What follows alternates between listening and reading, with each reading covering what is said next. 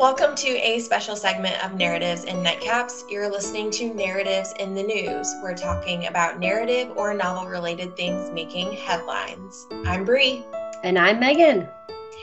And we have an interesting selection of headlines, maybe some conversation starters for you. Um, I mean, I know what you're talking about, but I don't know what you wrote. So I'm excited to talk to you about it. And if you're listening to this, I think for some of these headlines, we'd like your opinion as well. What are your yeah, thoughts? For sure. I think two like two of them, our last two headlines are very um thought provoking, kind of like a not necessarily like what's right, what's wrong, but just I mean, as Brie said, like conversation starters, things that maybe you're like, huh, where where do you draw the line? didn't think about that before.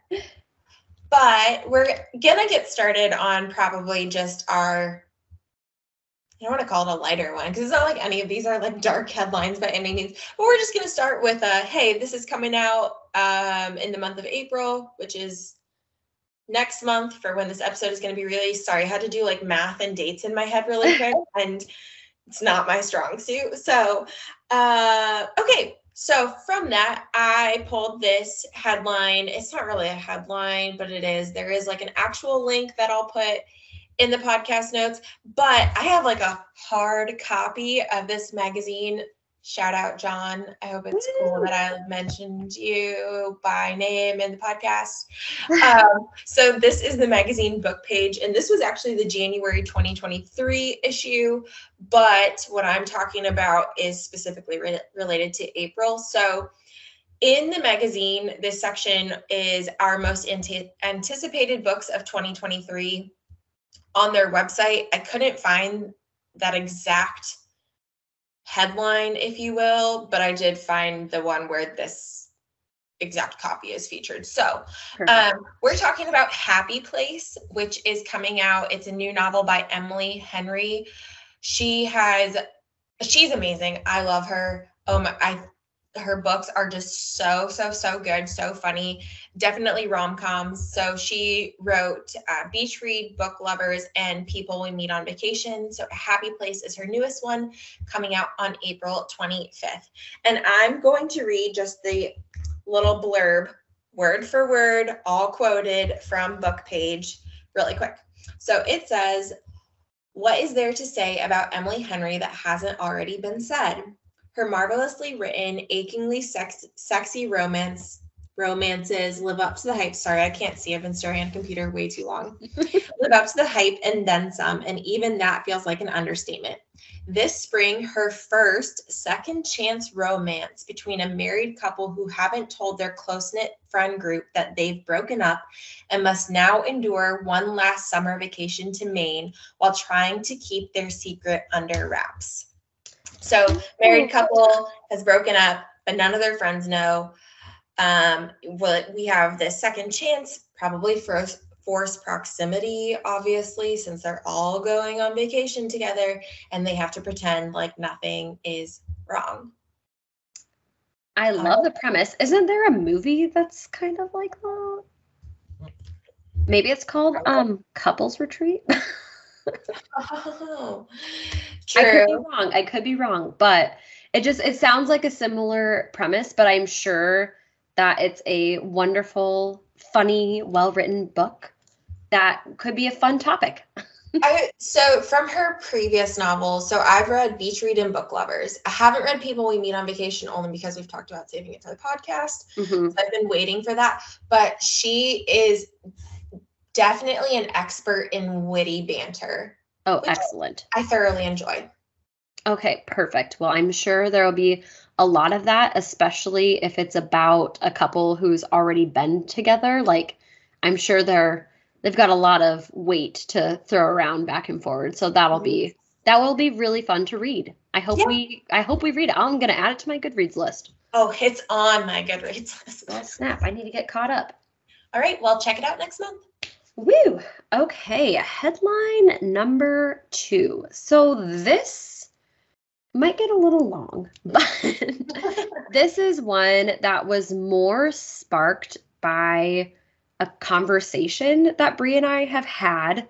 Um, perhaps a debate, if you will. And not that we're debating each other or think one way or another necessarily, but um, we had a scenario where um, we were talking about how you interpret a book based on whether or not it is read to you, as in an audiobook, or if you read it yourself and how that material is being presented. And I have found a few sources. So one is an uh, opinion excerpt from the New York Times magazine um, that not necessarily talks about the uh, interpretation of books, but whether or not reading versus listening is truly considered reading, which I think is an, another really interesting kind of topic, but it does marry into how I think a narration is portrayed because it does talk about like the different inflection in your voice when you're listening to something versus if you were just reading it on your own. Um, and then there's also a source that is kind of a counter to this New York Times article um, produced by Psychology Today that goes a little bit more in depth about, again, if listening to something being read to you versus reading it yourself um, is a better way to absorb information or how that can um, affect your recognition and cognition of of things read. So that gets like really psychological. But what we thought was most interesting is really like almost how much you pay attention to a book when it's being read versus listened to. Um, and again, that I think kind of goes into the like the the tone, the terminology, the dialogue that you're reading. And to me at least, I was kind of on this not tangent or rant, I should say, but just of this opinion. I like it makes it sound like we're like having heated arguments and and we're not. well, it's not and well for one, I think that it's healthy to debate it mm-hmm. and to like talk about your different interpretations of books. That's one of the good things about fiction novels is that like you can interpret them in different ways and ever since we've started talking about it, it's just become, I guess I didn't think about it in so much depth about the difference between hearing a book versus reading a book and how not only can you interpret different a novel a little bit differently than someone else when you're reading it but is that difference even more noticeable in hearing it versus reading it on right. And so i my personal take i am on the side and that's not necessarily written in either of these articles. This is just me off the cuff. But I am on the side of thinking that an audiobook is more of a performance. It is something where this narrator who's reading you the story is probably chosen this novel because it's something they enjoy. I mean, I don't I don't necessarily think people are just going into a book neutrally, like you might if you're reading it yourself.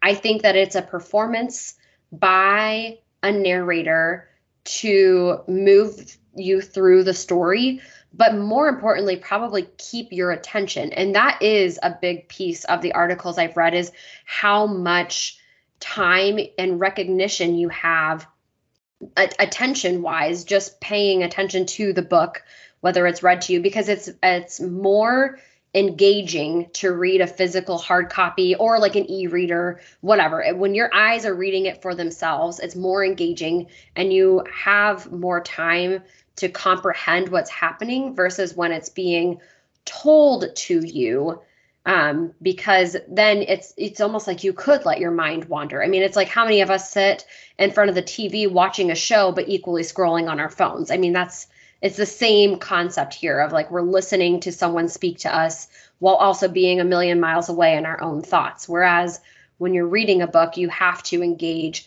with the words because the pages aren't going to read themselves. Huh. so this is nothing i wrote down from my article no notes. No notes. No, no quotes here. Okay, let me go into some quotes. okay, so the New York Times article, again, it's an opinion based article. It was written by a psychologist, um, states that the differences, and this is a direct quote, the differences between print and audio are most notably um, prosody. Am I saying that word right? P R O S O D Y, prosody, which is the pitch, tempo, and stress of spoken words. What a great party can be a sincere compliment or a sarcastic put down, but they look identical on the page. So that's where I'm kind of gathering this. An audiobook is a performance because you have different inflections, different tones, just different ways of speaking this. Whereas maybe you're reading What a Great Party on a page and you're like, wow, that was really rude of them to say. But out loud, they're like, what a great party. Right. And totally relevant to the conversation we've been having of whether how you interpret it. If you hear it said a certain way and tying into your articles and are paying attention, it's actually an engaging audiobook, you're going to hear it a certain way. But if you're reading it, then maybe other inferences or even just your own personality, your own personal interpretation is going to make you read a statement like that differently. Yes. And I, I I would say it's probably hard to change an entire novel, but certainly not impossible. But you could end up having an audiobook and then the actual book being interpreted completely differently. Okay, question. Go now going off on a tangent, but Go I'm off. thinking out loud. Hold on. What if someone wrote a book and people the majority of people had an overwhelming interpretation of it in a negative way. Mm-hmm. And then the audiobook was created, and they were like, we need it to be read this way specifically mm. to make the audiobook version be try to over i don't know not overcompensate but try to make up for the fact that the novel as a printed piece hadn't been interpreted or well received.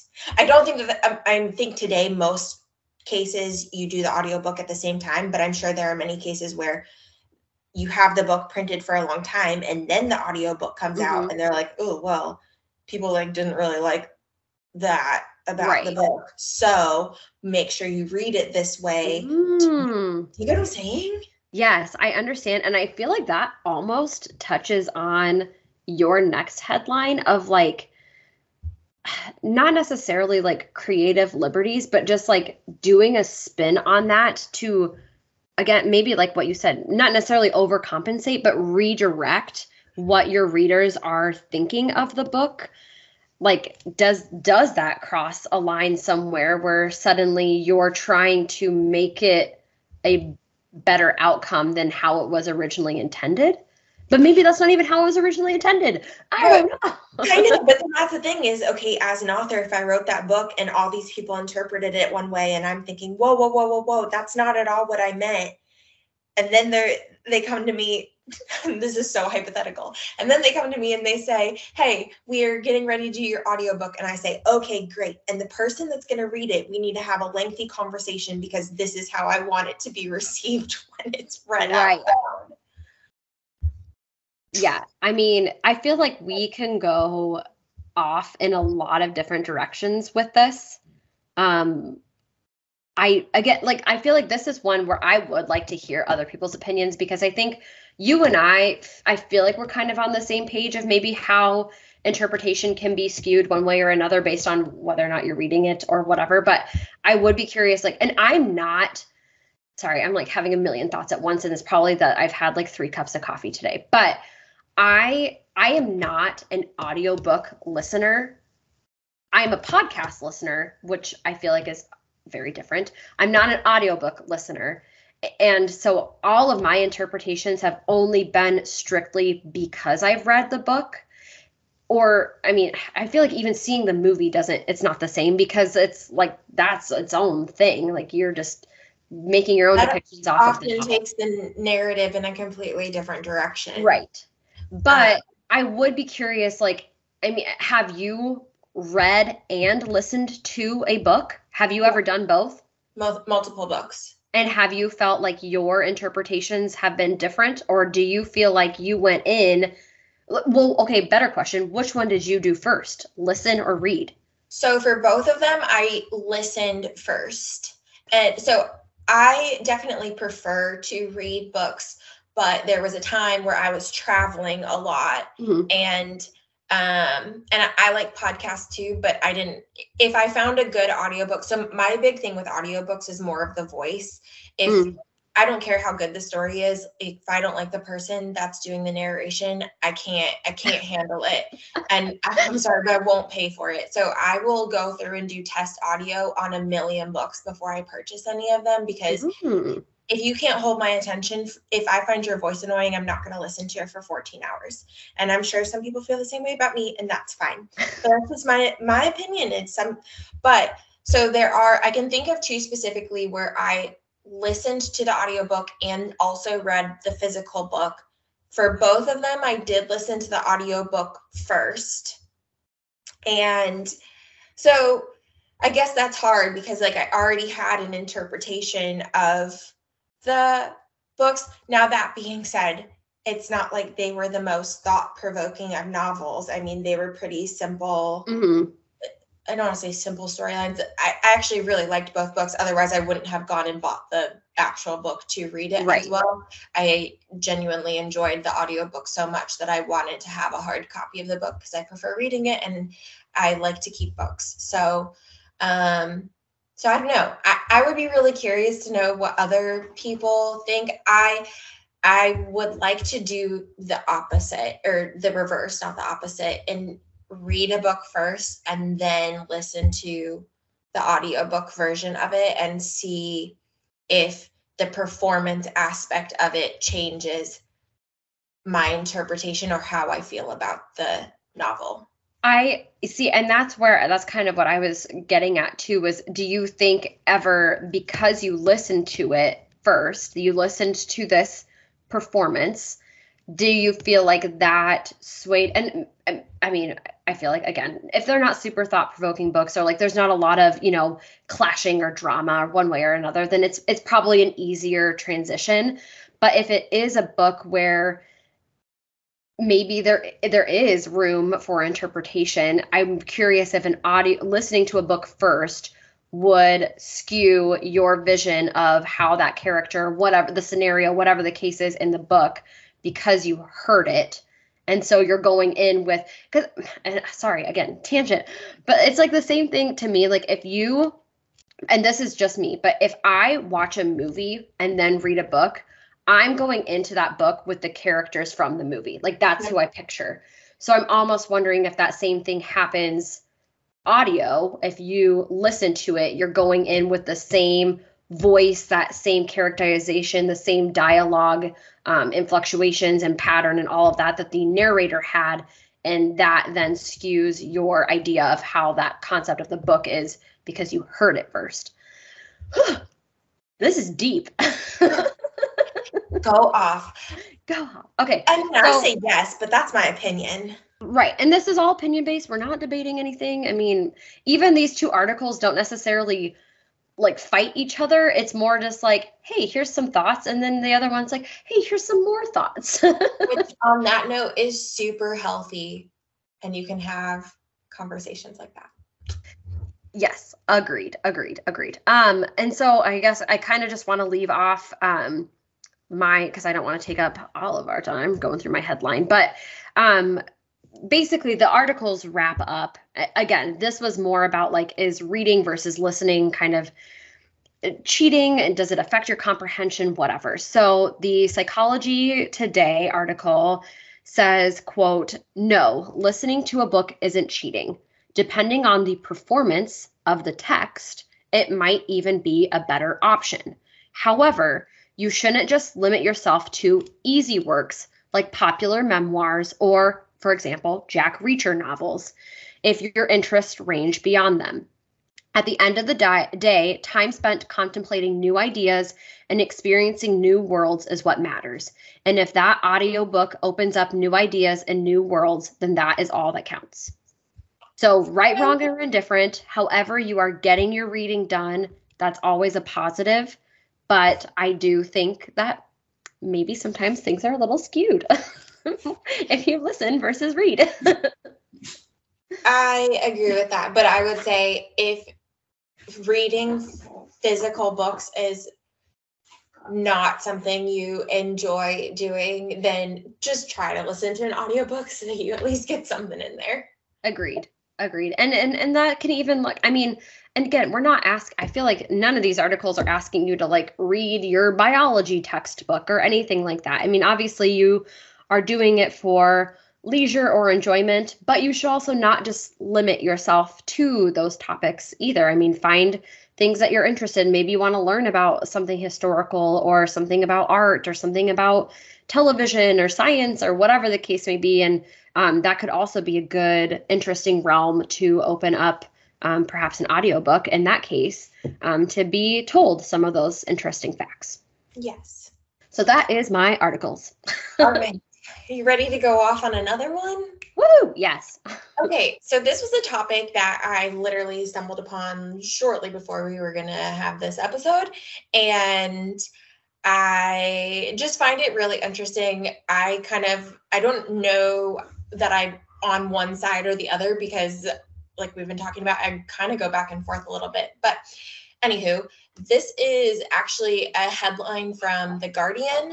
Uh, it's an article by Lucy Knight, and the headline is Sensitivity Readers What's Publishing's Most Polarizing Role? Sorry, what publishing's most pol- polarizing role is really about. Either I typed that wrong or yes, I did. Okay. What publishing's most polarizing role is really about. Sorry about that. Okay. So this article is about a controversial position that is currently out in the publishing industry. These roles are called sensitivity readers, and they can be hired by a publisher. The article says it's normally in a case by case basis, and they are hired to read a book generally prior to publishing. I mean, like if you're going to hire them, doesn't really make sense to do it afterwards, and provide, quote, suggestions regarding content that could be considered offensive, inaccurate, or stereotypical, end quote. So, for example, an author may have characters or they may depict experiences in a novel that they don't personally identify with. So, it could be an experience, it could be a race or a culture that the author is writing about, but they obviously don't identify with that particular person or experience, but mm-hmm. it's an important component of their novel. So they will hire someone of that background or who has experienced whatever they're talking about to read the novel prior to it publishing. So, one sensitivity reader that is quoted in this article, her name is Helen Gold, I think. She's gold, quoted gold. gold, gold. Okay. She is quoted in the article saying that she simply provides suggestions and that it's ultimately up to the author or publisher to actually accept those. Mm-mm. So she's not telling them right or wrong, this is what you need to do, but she will just sort of red mark it and say, hey, this is what I think you should change, whatever. And then they say yes or no. Um, she, I think she even said in the article that there was one novel that they didn't accept any of her recommendations. And she goes, but that had nothing to do with me versus the author. That had right. everything to do with the author and the publisher. Like she's hands off at that point. But she said, overall, the, the feedback is mostly positive. This is a direct quote. It's a, di- a diversity and inclusivity thing on an organizational level, but it's also a PR safety net for those books, which mm-hmm. is part of what she's talking about. Like it's more than just wanting to make sure that everything is accurately portrayed. It is also a PR thing for those authors, those publishers, editors, everyone that's involved. Mm-hmm. One of the bigger reasons that this has been, I guess, an article now um, is because recent children's books have been brought um, or have been quite controversial because they've been brought to light again with edits that are being made post publishing for quote sensitivity reasons. Um, some of these some of these changes have even happened with authors who have passed away. So like these are books that have been out for a very long time and are now being changed. So the article goes on to talk about older books, the ones that have been changed, and that they may want to appeal to more, quote, modern readers and a more diverse readership, end quote. And that's actually, so it's a quote from the article, but it's really a direct quote from Charlie Higson, who's an author, ad, actor, and comedian.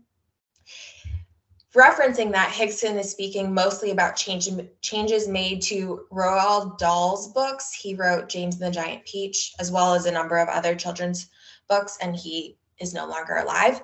And Higson actually talks about how those changes perhaps weren't handled the best, which mm-hmm. is also why that there's a lot of uh, discussion happening about it.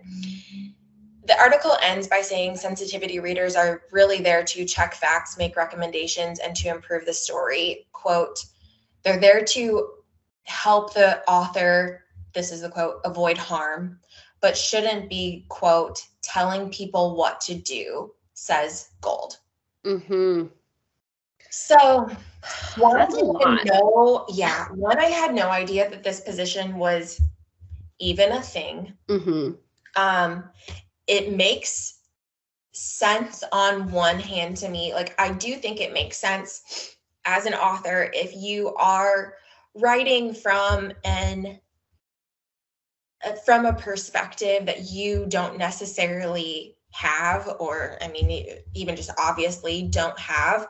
And i've heard people say too well then you shouldn't be writing about that or you shouldn't have characters in that. And it's like well is that really what solves it all? Because at the same time you want to give voices to those people. Mm-hmm. and if you're an established author i think it's amazing if you use your voice to help express other identities and other backgrounds and other cultures and other experiences just because you haven't gone through those doesn't mean you shouldn't be able to write about some of it. And in those cases i think it's really appropriate to bring in someone that can identify as whatever person or has gone through whatever experience and can give you that that guidance to make sure that your story is accurate I don't know how, but to me, that like that makes sense. That's my opinion. Mm-hmm. But I can see where this would definitely be a slippery slope in like what when does it become censorship prob and that probably applies mostly to like books that have already been published and i mean what is sensitive to one person is not always sensitive to another. Mm-hmm. And that is a huge spectrum of things too. So uh, there's no like clear line to draw or a boundary to set up. I don't know. It's just really, really interesting that uh, on one hand, I see this awesome impact that these this position um, and influence could have but on the other hand i think okay well you that could get out of hand. Yeah. Um, I mean, what if it starts? What if someone starts taking the liberty to not only change someone's creative work, which they had, you know, every right to create that how they wanted to create it. Mm-hmm. So you're starting to change that, but then also a part of art and specifically books since that's what that's what we talk about often includes a lot of sensitive topics so where mm-hmm. do you mm-hmm. draw the line about what can be discussed and what can't i think that the point that really irks me out of this article is the things that are being changed post mortem because the author then I mean, unless they still have representation, and maybe they do from like their publishing house or whoever is doing that for them, um, they have no way to be able to justify the things that they have written and why they were written in this way. And I do think that that's where a lot of that creative freedom is being uh, erased, maybe is the word I want to say, because you're not understanding the full spectrum of why that was put in there because that author is no longer there to ask those questions to. Or again, even as the article says, you know, some of those things are either accepted or rejected. And that's typically a collaboration between the author and the publisher. And if the author is not there to accept or reject those opinions, then that means that someone else has completely taken over their creative freedom and doing those things for them, which maybe they would have rejected to begin with. So it's like right, a weird spiral. so Gold, who's quoted this, and this just sounds like a very ethical person, but yes. but then what if you don't have someone that is? And with what you're saying too, so I get it on one hand that there are lots of books out there, and not just books, but many things that don't age well, and things mm-hmm. change. And I think it's important as a society to recognize that. But then is that maybe more of a conversation to say this was written in this book and here's why it is you know sorry to say it again but didn't age well or right.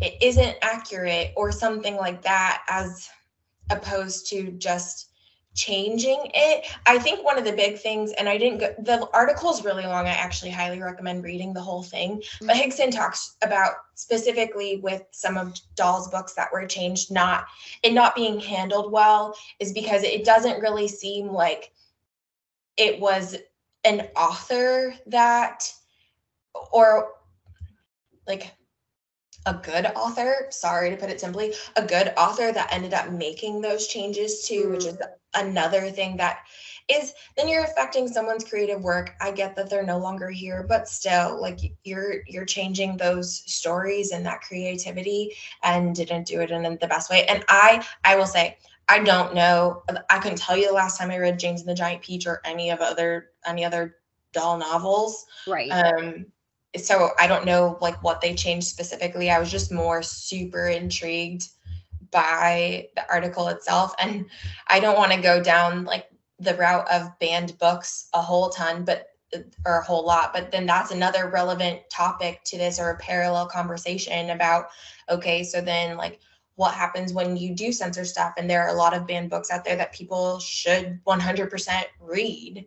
Yeah. And I mean, so to me, this kind of uh, maybe an odd parallel, which as we all know is my favorite word, but this um, reminds me a lot of what Disney has done. Um, I don't know if you have access to um, like a Disney Plus account or anything, but Kyle and I love to watch with our son some of the movies that we grew up watching and some of the more controversial ones. For example, just start with the the film with a disclaimer, um, essentially just stating, "Hey, this was you know done in the past. We don't necessarily agree with these views for our future, but they're not."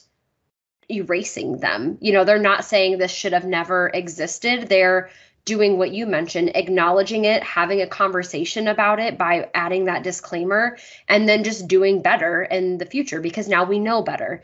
And I am very curious if that's something that could be incorporated with some of these novels where people are finding them you know extremely offensive or needing censored or rewritten in some way if perhaps instead of doing that you more add a disclaimer of hey we know this happened we are moving on. We don't agree with the things that occurred, but this is still a, a, work of art, if you will. I mean, this is still a novel that I think is worth reading and a part of our history as people.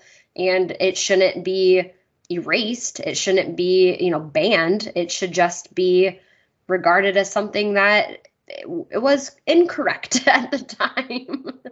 incorrect, problematic at times. Yeah it didn't age well, uh, you know, whatever people like to say. But I don't, I mean, I think, like you were saying, it's so important to maybe not seek out those things, but don't shelter yourself from them either.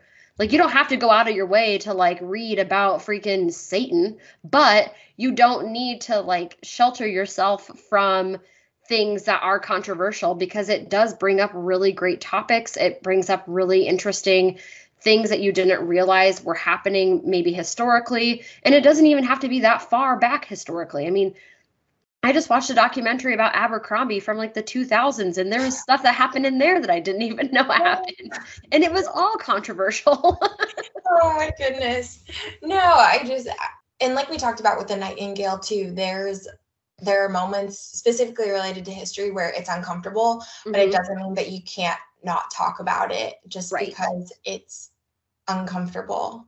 Yeah. Um, I don't know. I I don't know that there's you know, like this article says with the sensitivity readers, it's a case by case basis, and maybe that's how it is with everything too.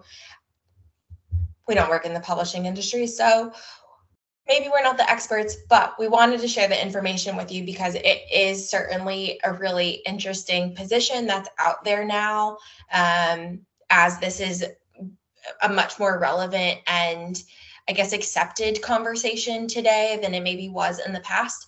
But if you have other thoughts on it too, like we would love to know your opinion. I think that's one of the big things that with this podcast we've always said is we welcome different interpretations from each other and from other readers and would honestly love to hear them too. So if you have any thoughts on any of those articles, let us know. We would and bigger be- thing too, like if you work in the industry, if you are this sensitivity reader, I want to hear about it.